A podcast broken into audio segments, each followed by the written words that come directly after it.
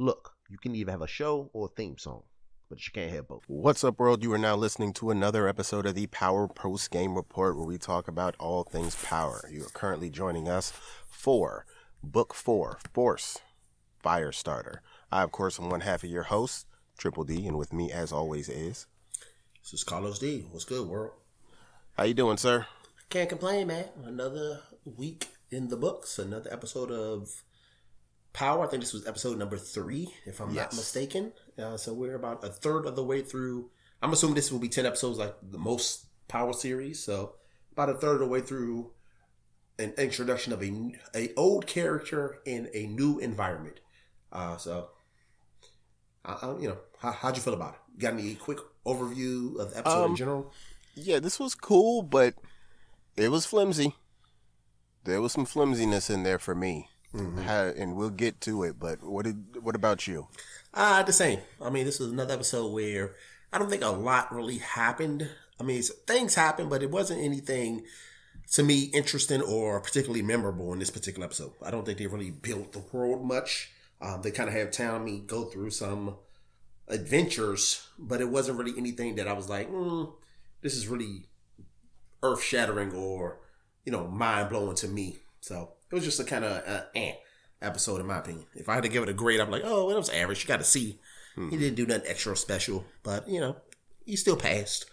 I, I'm I, I'm wondering if, like, some of the pacing in this episode and some of the decisions they made. I'm wondering if this is due into you know due in part to like nowadays you don't know if your shit's gonna get canceled. Like if they're just gonna let you get one off and they just be like, on second thought, we're not gonna continue you because they they jumped. Well, I'm not even gonna say they jumped the gun, but like they kind of rushed a few points that had to actually, you know, that had to obviously happen. But the way it was delivered, it just kind of felt like, all right, we need to hurry up and get to this particular point in so and so's relationship because just in case we don't get a second season, which it, it's a little baffling to me. If this was their, you know, the reasoning behind the way some of the pacing in this episode went, um, but if if that wasn't the motivation, then they gotta they gotta tighten up a little bit. Um, but hey, you know what you came for. You came for the deep dive, and we ready to do it. You you good? You good? Yeah, I'm ready, man. Let's get into it. All right. So we pick up literally right where the last episode closes. Uh, Tommy finding the brick, singular, and uh, pretty much he a complete tone shift from event to the the end of last episode, where uh, he's he's concerned. You know, he's he's he's concerned for her well being. Gives her a beer for for the swelling that he caused.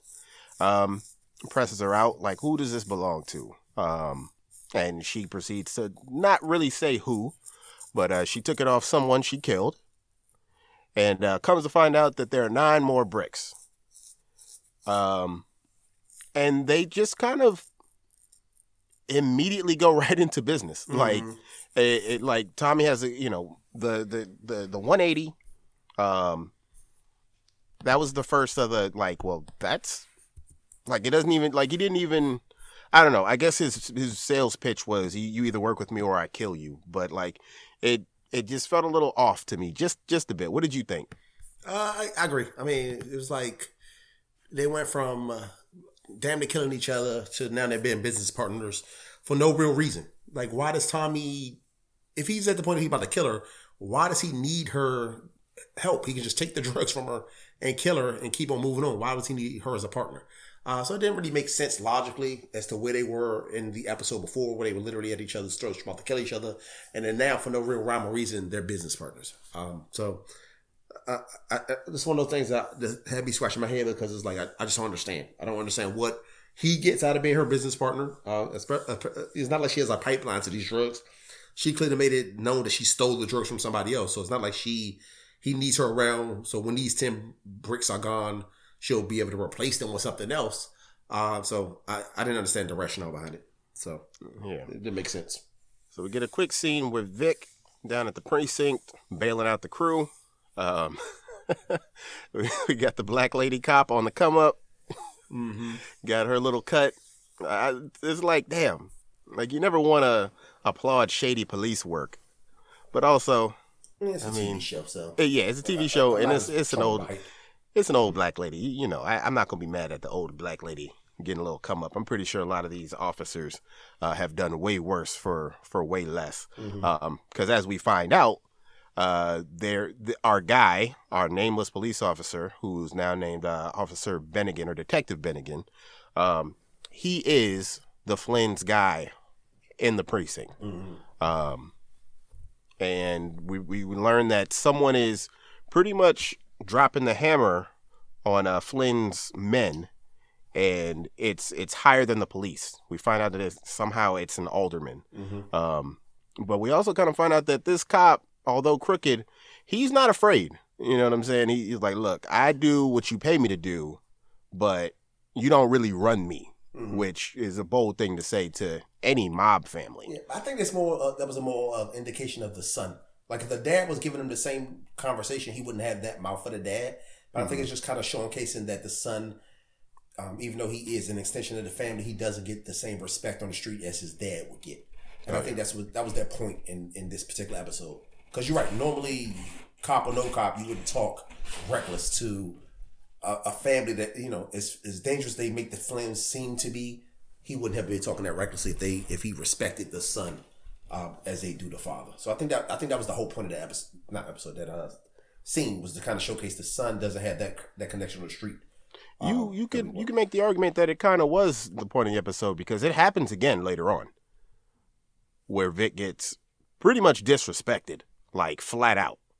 So like I think you you're right on point with that, um, because I, I I didn't fully land on that, but it that makes perfect sense, and especially when we you know when we get to the whole thing with Colin later on. But um, yeah, like that makes perfect sense. That like this is really showcasing that he he definitely is respected, but not as not he's not revered. Um, so yeah, that's definitely a strong strong point. Um, and I'm sorry, I, I think I, I feel like I cut you off. No, no, no, that's all. I'm good. All right. Um, so from there we go back to Tommy's loft, the new loft, where um, I was a little caught off guard the way the scene opened up. I was like, wait a minute.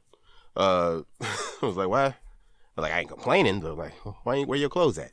Uh, but uh, smart, realistic to a degree. Um, of one of those reasons why you in like you know drug related movies um the other reason why they usually have a bunch of people usually women and sometimes men like in their underwear uh usually it's because they they kind of illustrate that they don't want to they don't want them stealing um but this is actually the first time i heard the explanation of you don't want this shit to get in your clothes and i was like I've never, and you know, I've seen a bunch of movies involving like drug trafficking and stuff like that.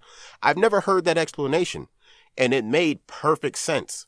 Um, what didn't make much sense was the fact that Tommy kept his clothes on, even though he kind of heeded the warning. Uh, it's like, dude, you really only have like three shirts and two pairs of pants. Uh, but we get a we get a real interesting scene where these two are pretty much just kind of you know talking it out, and we get Tommy still mourning Ghost, which I appreciate that they they threw that in. Um, we get you know on, on top of the the drug cutting lesson that was was interesting. Uh, but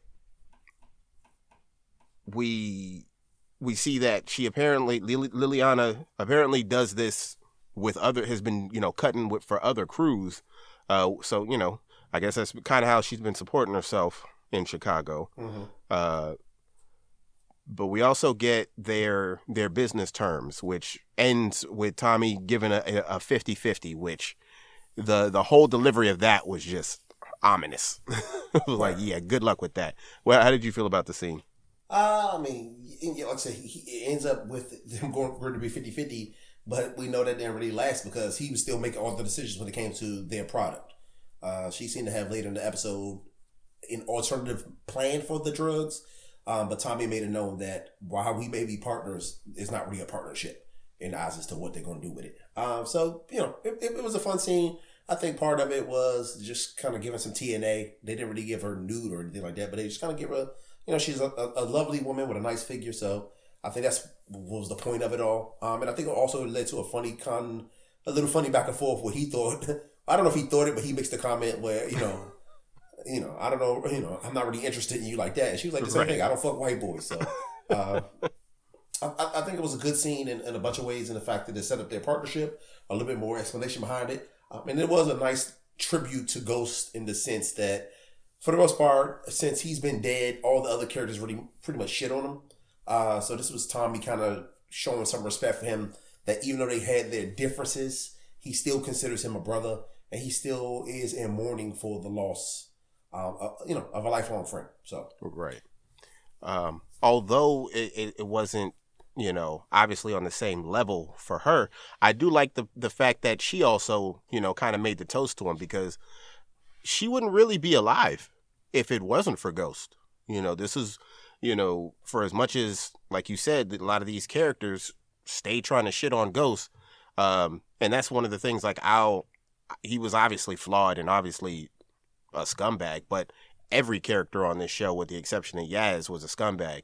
Uh, we thought Big Mama was clean until season two uh, of, of uh, Ghost, but it's just a reminder because people tend to forget because the narrative has been, been like Ghost has been the devil. When again, you got to realistically look at it. All this dude is wanted was to kind of do the right thing. He he wanted he did his best to leave that life behind. Yeah, he did some terrible things along the way, but like he he could have he could have let her get killed. You know what I mean? But he he had Julio send her away. You know what I mean? He didn't have to do that. Like she she wouldn't be there with right now had it not been for Ghost showing some compassion, a little a little bit of humanity. Um, so I I appreciated that. You know she she paid her respects at you know at least on top of everything you said. Um, so we get we get brother talk in two two little halves, and we'll we'll go with the first half. Uh, with you know JP apparently uh fixing up grandma's house, and they're trying to figure out if they're gonna sell it or what. I got a feeling like I got a feeling Tommy's just gonna end up keeping it or something like that. Um, in the end, but uh, most importantly is uh, he's he's apprehensive about this money because he he you know he knows that it's not for real legit money and money like that that's constantly coming in is gonna raise red flags. Um and tommy's his whole thing is okay what's your price to to pretty much stop asking questions and you can we can take this weight off um and he came up with a very specific number and i'm wondering if that was the number to what he like the number in his head to like completely renovate the house or if that's the money to just straight up buy and own the house um how did you feel about that that quick back and forth Yeah, I, I don't think it's necessarily to do with the house. I think this is the money he needs to kind of get his life together as far as the bar. And I don't think they need two hundred thousand just to fix that house up. I think it's two hundred thousand dollars to get his life straight. And I think Tommy, unless I'm misreading, I think Tommy was just kind of setting up what he can do for his brother to get his brother in a better situation overall, not just with regard to grandma's house. Because remember, the brother also made it clear that he was in debt when it came to the bar.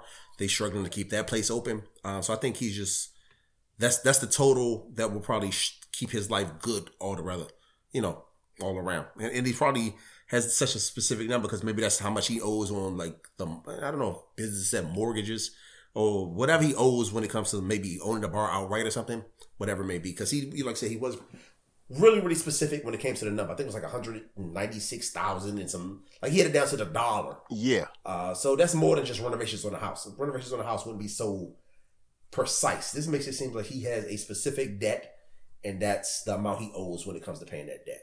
So, and you know, for all Tommy, it, Tommy is really committed. And I mean, it's really weird because Tommy is super committed to this guy and this brother that he's known for all of about not even a week.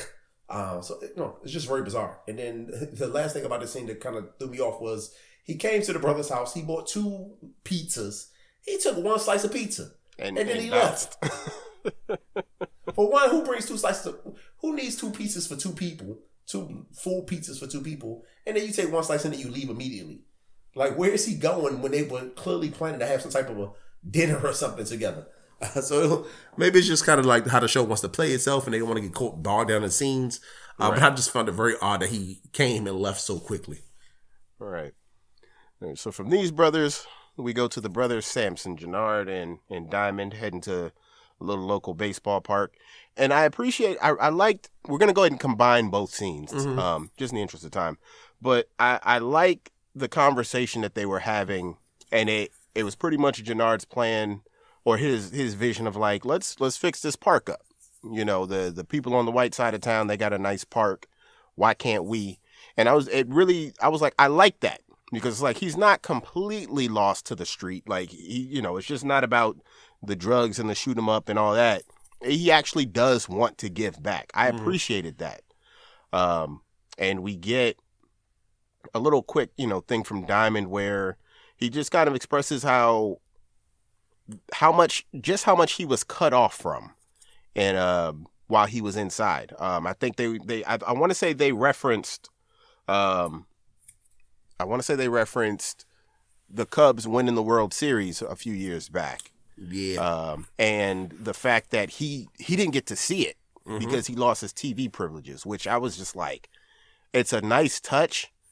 And also damn like you you went to jail in Chicago and even with your lost TV privileges like that I'm surprised they didn't someone didn't have a Scrooge change or Grinch change of heart and just be like look I know you ain't got TV privileges but you you know what I'm saying? You from here. You need to see this. You know what I'm saying? But hey the the the, the corrections they don't play no games clearly um anything on that before we before I go ahead and just tie in the second scene no, no, no. So You can sound up. okay I think that was just kind of like a little brotherly banter. right The, the and big thing came in the second part of the scene. Yeah. the the brotherly banter takes a hard right turn uh where you know Jenard's just he just generally asking you know what's the plan? Like what are we gonna do with uh with the white boy? Like are you still messing with him? Like what what's the goal here? And diamond it's he's kind of like hey man like uh, we off the clock right now. Let's let's just let's just do this. Like let's just have fun with this. You know what i'm saying? We ain't done this in a while. Let's just have like let's not talk business over dinner. You know what i mean?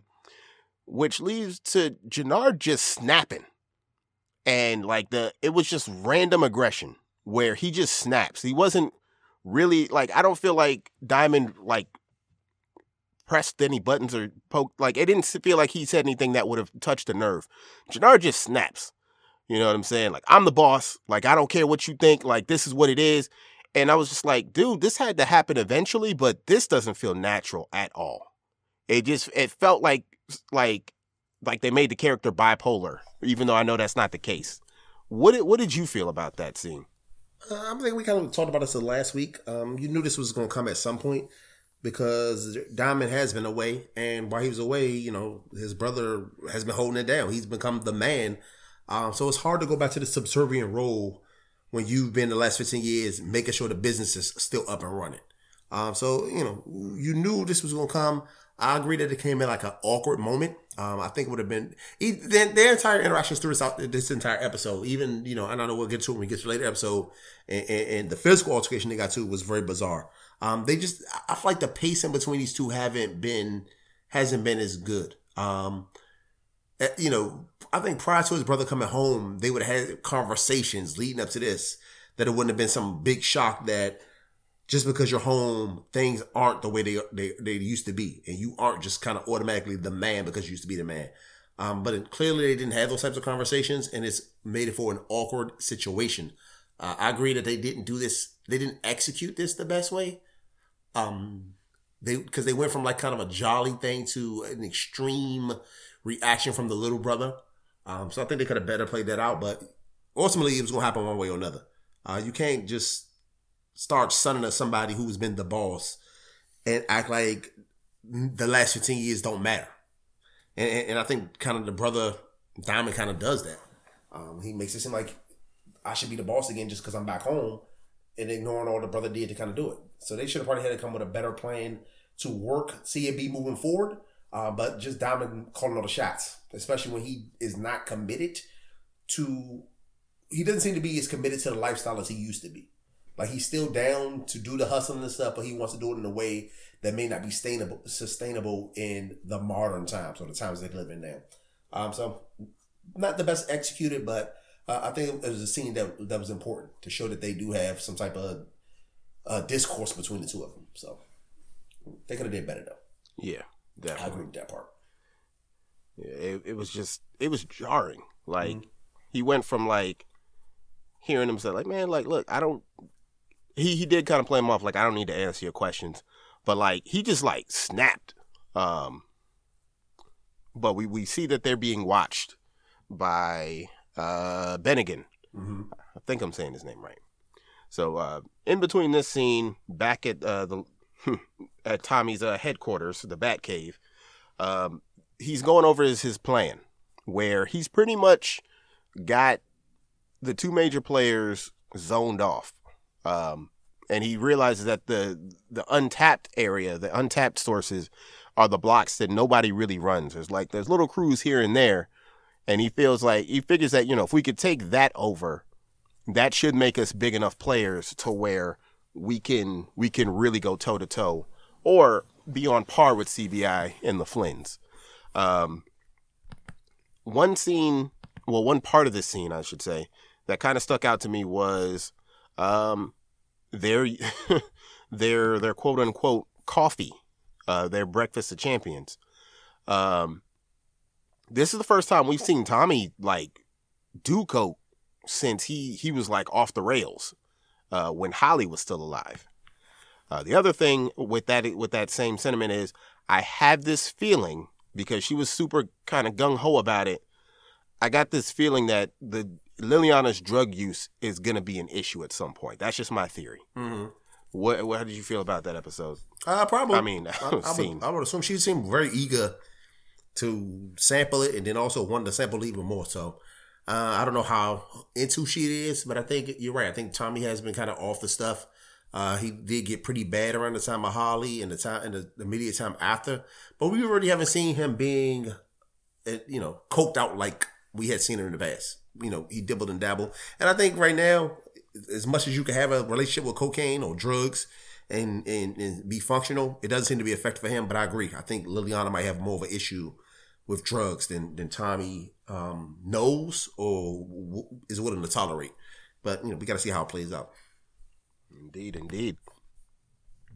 So back at Papa Flynn's house, we get family time, and uh, I mean all the the the same old story stuff aside.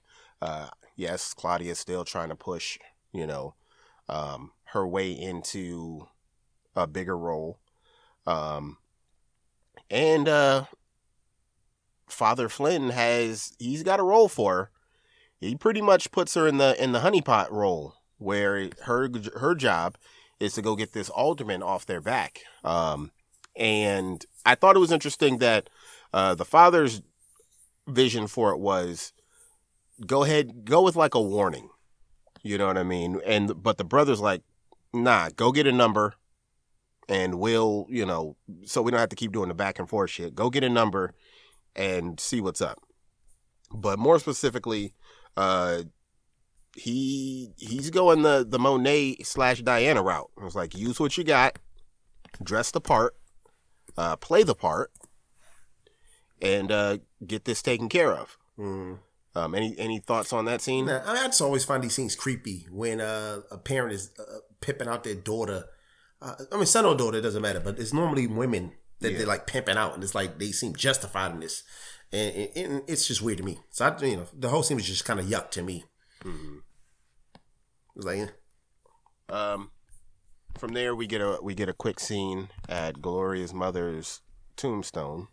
Uh, I, I was just gonna kind of breeze through this. yeah, go Um, ahead. It was. I mean, not much happened. If you, unless you really are interested in this Gloria uh, Flynn thing, which I'm not overly interested in it. Right. Um, I, I would be probably more interested in if we didn't have her fully like involved with the main star of the show. Like Flynn is not a like a likable character. Their relationship is not something I really care about, especially since it's so tied with racism. And you know, I'm, I'm not a black. You know, as, you know, as a, a person of color, I'm not actively rooting for a person from a racist family to get with a black person or, or a person of color. So th- th- their scenes together really do nothing for me personally. But you know, Um, I'm not gonna say it doesn't do anything for me. It's I find it it's a little intriguing. Um, you know, he bought he bought his mother a new, her mother a new headstone. Um, I think it shows more and more that he does genuinely like care about her. Um, I think this is it's it's a it's a weird not a weird not a weird a, a different take on the Romeo and Juliet thing. Um, where he genuinely, like I said, he genuinely does want to be with her. Her thing is she wants him to take up for her. Um, but also it's like, I like him being in this life. It's a lot, you know, it sounds good, but him knowing that like he, you know, it could, it could easily be a rap for him. And by a rap, I don't mean like his way of life. Like he could, he could mess around and be killed. Not necessarily by his father, but some other person in you know in the mob that's just like nah you we feel like you gotta go um so it's like i kind of see his his his hesitancy on one if you know if this thing really did get hot with me wanting to be with you the last thing i'd want to do is put you in the line of fire um because yeah love can get you far but love can't stop too many bullets you know what i'm saying um so that I mean that that's the only thing that kind of intrigues me is that like he does genuinely like care for her. It's not like some it doesn't well, aside from the whole I'm keeping the key thing, it's not it doesn't seem super controlling. Like he's actually kind of like letting her live even though he's salty about Tommy and everything. Um but, you know, obviously that's we know it's not going to happen.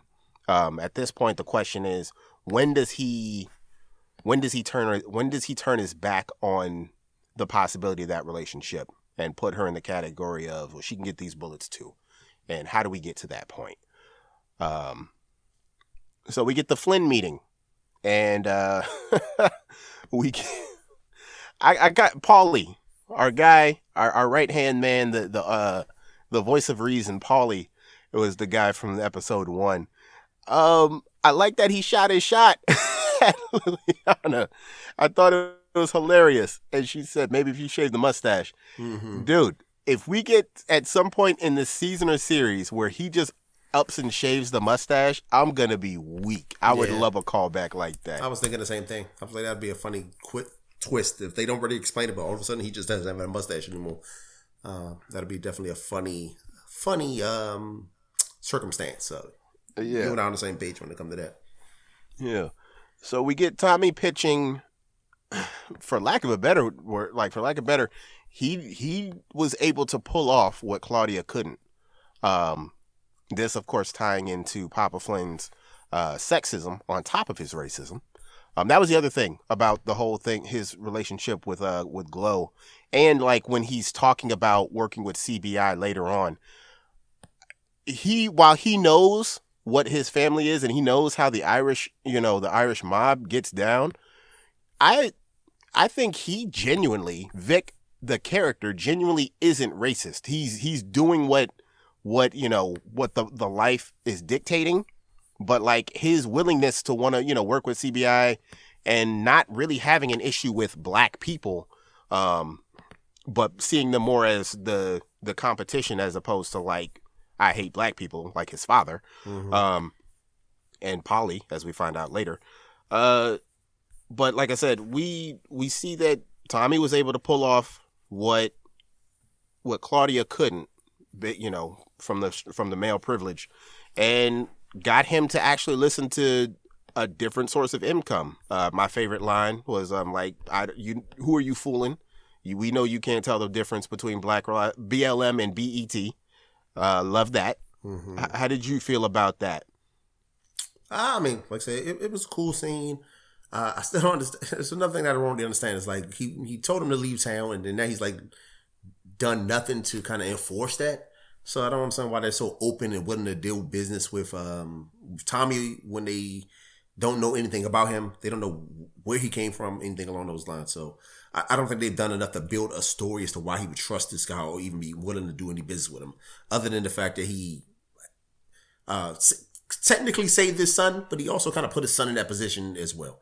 You know, because he ended up robbing his son. So uh, I, I'm still trying to figure out how they're gonna play this out long term. Tommy is just too easily infiltrating this Chicago world of crime, uh, and and it's just. I mean, I, I, I get it's a TV show, but it just kind of takes me out of it because in realistic times, you wouldn't just be this open and willing to talk this kind of business with a person you have no knowledge of uh, who they are or what their past history is. Uh, so that that part of it kind of annoys me.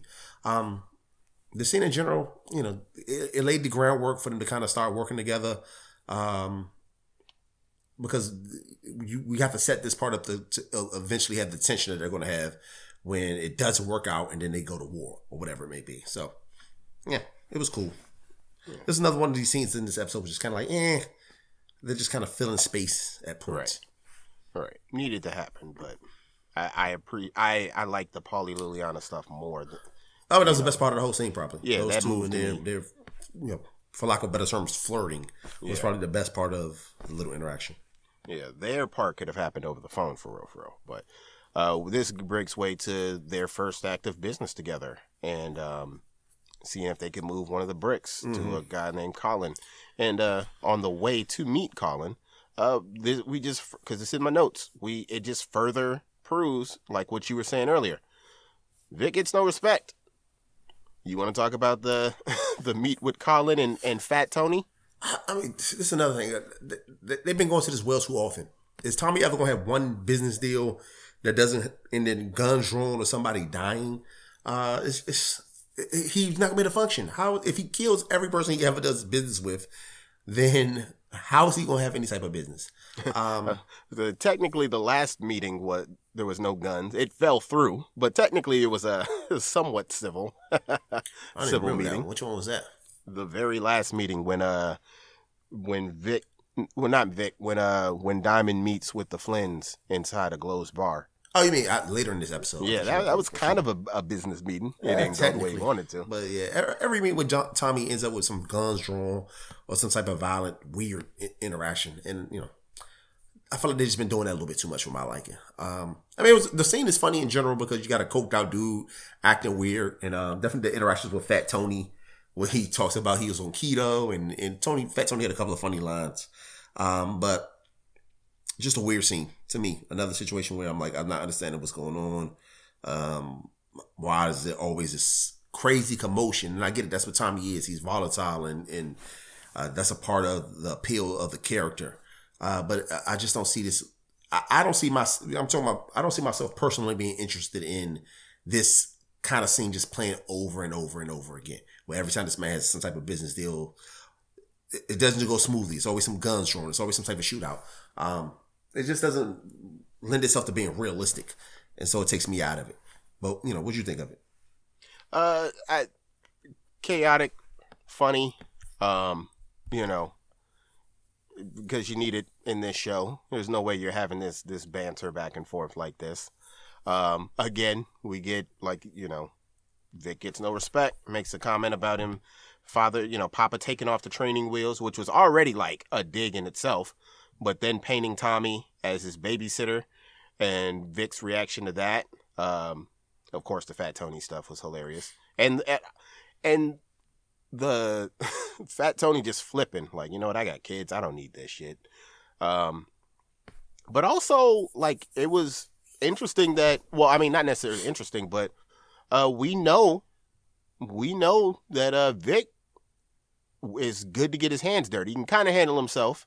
Uh, you know, when they tried when he got the drop on him, but the fact that he he pulled the trigger, so we know Vic is down to catch a body or two. Um, but yeah, you're you're not wrong. Like as entertaining as it can be, Tommy has to have at least one successful deal. Uh, because I'm really thinking about it back to back to the flagship show. Like I can't remember too many deals Tommy either set up or was the head in that that was 100% successful without some shenanigans. Um, this one, obviously no different. You know, they got to go back to Papa Flynn. Um, but I also found it interesting that like Tommy kind of vouched for Vic. Like, no, your boy, the dude, Colin was out of line. So like, you know, he kind of got what was coming to him. Um, anything on that with uh with um Papa Flynn just kind of deciding that okay, we'll meet with CBI before we get Nah, to nah. I, I think the, the scene itself is much more important than the setup of the meeting. right. Um, you want to go into the boxing? Uh, and, I mean, this was another weird way they did this. Um, so you know, after he gets approval from Flynn to go have a meeting with CBI, he goes to meet with the CBI brothers to kind of get let them know about the deal. And um, once again, uh, I, I was what's the little brother's name? Jabari. Jenard. Jenard. Uh, it went from a simple kind of like discussion to him just going crazy. Uh, and later we we learned it's all part of his plan. Yeah. Uh, and maybe that's why he was so aggressive and so off and weird. Um, but the plan was that he openly challenges his brother for the leadership of CBI. Uh, the only way you can do it is to get the other person to, I guess, submit physically. Uh, and it's an entertaining fight where uh, the two brothers are oddly beating on each other in a weird kind of way. Uh, and I always find it odd when brothers fight. Uh, you know, as somebody who has a brother, and granted, my brother's a lot younger than I, so I wouldn't be fighting him anyway. Um, but I just never came from a family where uh, we would talk about each other, we would, you know, tease and make fun of each other, but we never really get to physical fights with each other. Uh, so whenever I see people who are brothers, um, even though it's a TV show, get into physical fights, it's always a little bit off putting to me, uh, just because it's not from a family that I'm from. And I know you, you know, you're an only child, so you don't have that particular circumstances. Uh, but to me, it's always just odd when when when the brothers fight. Uh, but it was a it was an entertaining scene. They they had a good go of it. Um, they both uh, I like how they both was equal combatants. It wasn't like just one beat the crap out of the other one. They both gave as good as they got, and then ultimately Diamond Dales come out on top. Um, what that means for CBP, CBI long term, we don't know because we, you know, as we learn later, it was all part of a plot. Um, but what would you think of it in general? Did you, you know, have any strong thoughts about it either way? Um, we're on the same page. It was, you know, I, I get, I get Jenard feeling some kind of way about uh, Diamond being so eager to work with the Flynns when they've been kind of at odds since he's been in jail. Um, but again, I mean, obviously we find out as a setup, but like, just the the execution was off. Him just blowing up, and I guess you know when you know the the uh whoever owns the the, the gym, the fight gym, you can just you just take off your shoes and get in the ring and beat each other down with bare fists. But it is what it is. But we also see that I think the the the, the thing that I, I kind of liked about this was the the the rage, but also restraint in Diamond, because he almost had like you you could almost see it like he had to remind himself that that was his brother. Mm-hmm. Um, because you you see like he was talking about with Rojas, where it was like it started out as a fight, but I put that dude in a wheelchair, and you know you see him trying to be a better a better person of like you know I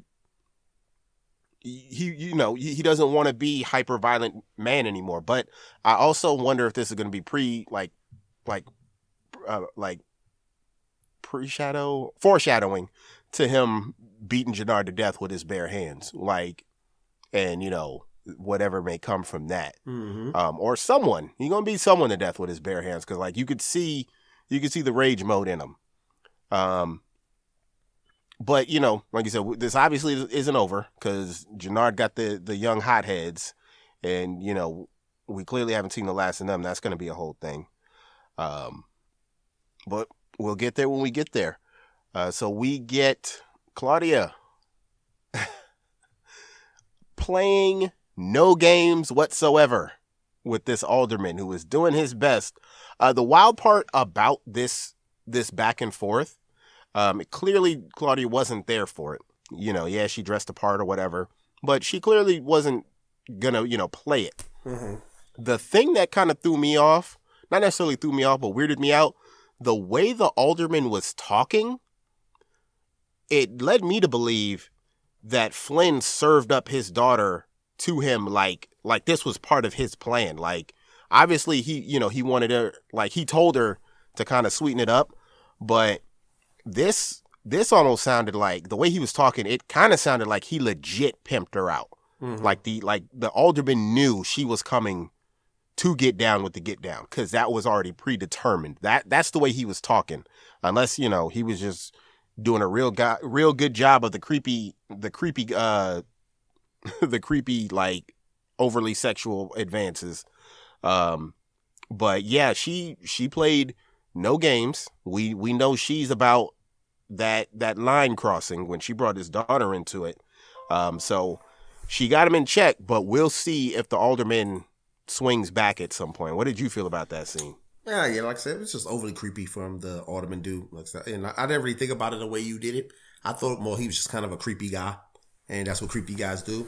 Um, but yeah, I will be interested to see um, if maybe the, the, the father did promise certain things. Um, but you know, she handled it well. Um, I, I, I, as much as I think that it's creepy they creep them out, I don't know if he will go to the level that actually he would actually promise sexual favors from his daughter to anybody though. So I feel like you, as much as he would say, okay, you know, sex sales, I think it's so still so much, especially in certain communities, about the daughters being like, you know, clean and, you know, virtuous. They wouldn't actually want to pimp their daughters out, but maybe it was the case. You know, I guess we'll find out at some point.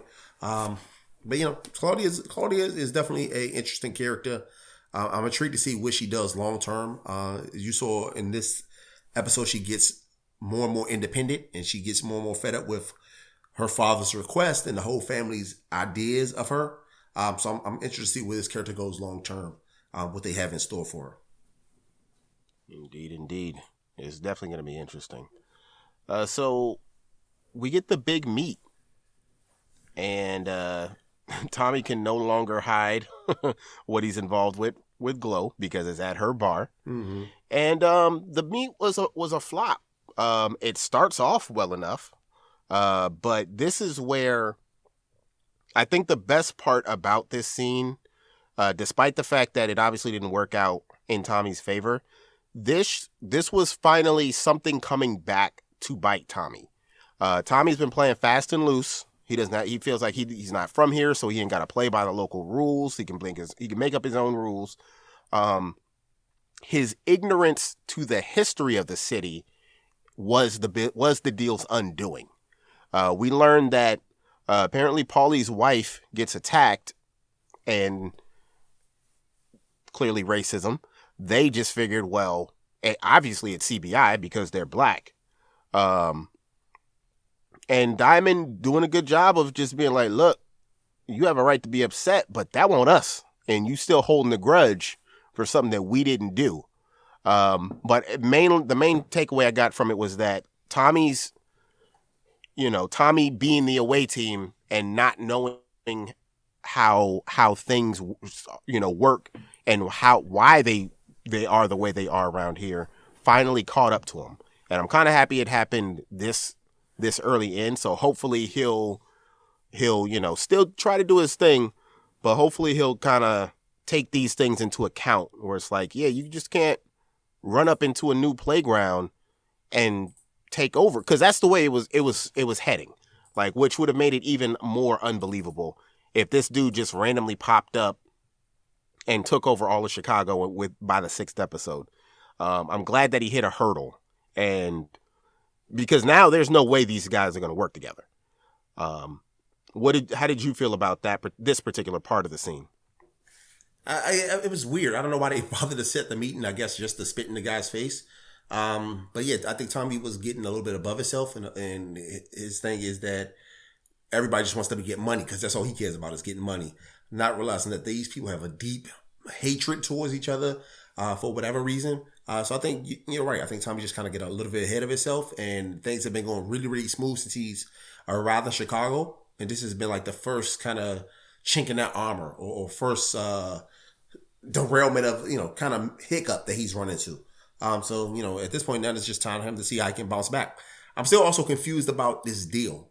Uh, I thought the whole purpose was that they had the ten keys and they were trying to move the ten keys but it seemed like he spent more time in this episode not trying to move his 10 personal keys, but instead trying to set up a long term business deal uh, between the Flynn's and CBI. Um, so I don't know. If a part of that deal would have been also offloading his money. I mean, offloading his dope, uh, or if he just wants to kind of get the the percentage points that he was requesting um, as a part of kind of setting these two two two families together. Um, but that, I mean, it was just weird. I, don't know why they went to the meeting just to kind of disrespect, but I guess that was the point, just to show, just to spit in their face. Yeah, we meet with you, but only to kind of shit on you. Um, and I think Diamond handled it well. Uh, the Flynn seemed the much more agitated and out of character or out of, uh, uh, you know, more angry than Diamond was. He was like, "Fuck it." I knew this wasn't going to work, and he walked out with, you know, with peace and still respect for Tommy. While the um, the Flynn's didn't seem to have that same kind of respect for the boy. So we'll see how it goes long term. I think a big part of this scene that was important, I felt was important, was Vic really wanting this to work and like trying to chill his dad out. Like, why did you bring this bullshit up? Because mm-hmm. even he was caught off guard. Um, but obviously not going against his father until it was over. Um, just like I thought that was I thought that was interesting. Like, you know, Vic's another character that you're not supposed to root for, but like he actually does seem to have a tiny bit of honor amongst thieves because like he you know he was the one trying to keep things civil in there. Um, but we also see that even when he was even before he went in diamond was probably more of the he he wasn't he wasn't a hothead. Obviously he was tough. He had to be tough to to run to run things.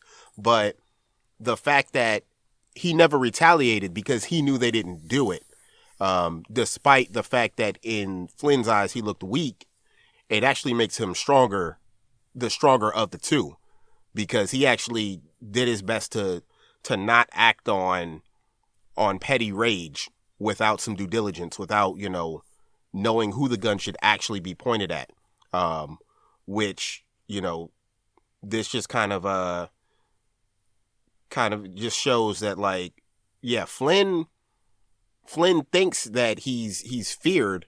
You know, you're revered, but you're not feared. Like we didn't retaliate, not because we're afraid of you or anything, because it wasn't a. It, you know, why would we?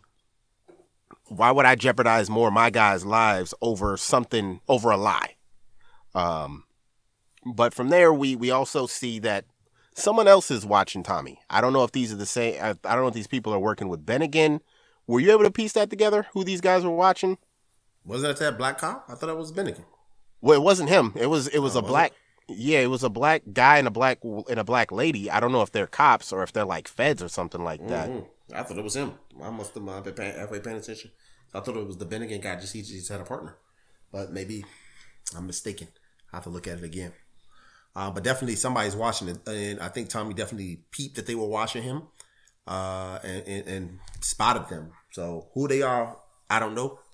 Uh, I swear I thought it was the Bennigan dude. So my eyesight is not what it used to be. So um, I don't know. Um, I mean, over time we'll see. But, but uh, you know, if they're watching him, it's no good. So and they and they think he's definitely tied to Flynn, partly because he's a white guy and he just left a meeting with Flynn. Uh, so they definitely got to be either the police or the feds, uh, somebody who's doing for um, you know looking to take the Flynns down. I would assume. Yep, yep. All right. This quickly uh, goes right into the inevitable. We knew at some point, um, as you called it, uh, Claudia and Tommy were gonna we're gonna we're gonna somehow link up, mm-hmm. and this is we get this scene and an unnecessary pullover in broad daylight, um, where they you know they business flirt, and uh, he he appears to have a new possible business partner. Yeah. Um, I mean, so she's finally doing what she want to do. She's uh, yep no longer playing the second fiddle to her family or taking the back seat, and she seems to be striking out on her own with her. Uh, I, guess, I don't know if that lady's her, her female partner. I guess the lady supplies the drugs, and then she kind of puts it out on the streets. And uh, you know, Tommy's, I guess, you know, I don't understand why she doesn't know Tommy from anything. She's met him all of one time, barely. So why she trusts him to move any type of product, only God knows. Uh, but you know, we wouldn't have a TV show if the, right. the make if the characters in the show didn't interact. So right. I just chalking up at that. But she seems yeah. to be in business for herself. Um, you know, the biggest thing that's going to come out is that when her father finds out, which he no doubt will at some point, where do we go from there? Is he happy she's making this money, or does it come to the point where one of them have to, even though they are father and daughter, one has to eliminate the other? So we'll see how it plays out. That's an interesting storyline that we'll see. Um, yeah, the, the long term ramifications of. So yeah, I think I think for her it was like kind of her lucky day because she's she she comes across this uh this magic mystery medicine or uh, mag- magic mystery drug that was initially meant for what was it like uh like a diet pill or something like that. Mhm. um and you know because she hasn't been allowed to be in that side of the life she needs someone. She needs like a bridge into that. And tommy being as ambitious as he is he's the perfect you know they're they're the perfect complement to each other because she has she now has another product um but she doesn't know how to how to move it and he knows how to move but at some point his his supply is going to run low. So now he has another another uh product to add to to his services. Um so yeah it, we knew it was going to happen. I'm kind of glad this was way better executed than the uh the cbi implosion uh, which is the next scene where we get Jenard pretty much just in full on coup mode, where uh, he's gonna split the faction and then take over the faction. So we'll see how that goes. Him, I guess, working from the inside, Trojan horse in it, and you know, on some wrestler shit, selling a dive and whatnot. Um, and yeah, from there, there's not much heavy comes. We, we go out with some sex. That Yeah. that was pretty much how this, this you know, Nothing else happened. Yeah, they just kind of Yeah. had one more Tommy and um, Glow meet up. Uh, Yeah. She hit him off the late night with you up. He was like always, and when people hit people up late at night, you know, it means one of one. This it usually means one thing, yeah. Hopefully, hopefully that's what it means. and that's what it led to. So uh. I'm not gonna complain. Uh, like I said, she's an attractive woman. You know, I'm not gonna complain if they have her naked in the series. Right. Uh, but it was kind of just a just to end the two episode. They it didn't advance anything. It didn't grow anything as far as the, as far as the storyline goes. Uh, just some gratuitous nudity for the sake of it. So I think, I mean, obviously we like the sex part. I think the thing I like about the way this particular part was played out was because it was almost, it was probably like, it was real. Where she was like, look, I'm here for a good time, not a long time. Yes, I know you in some shit. Um, I, I think she clearly has no intentions of getting attached to Tommy for real.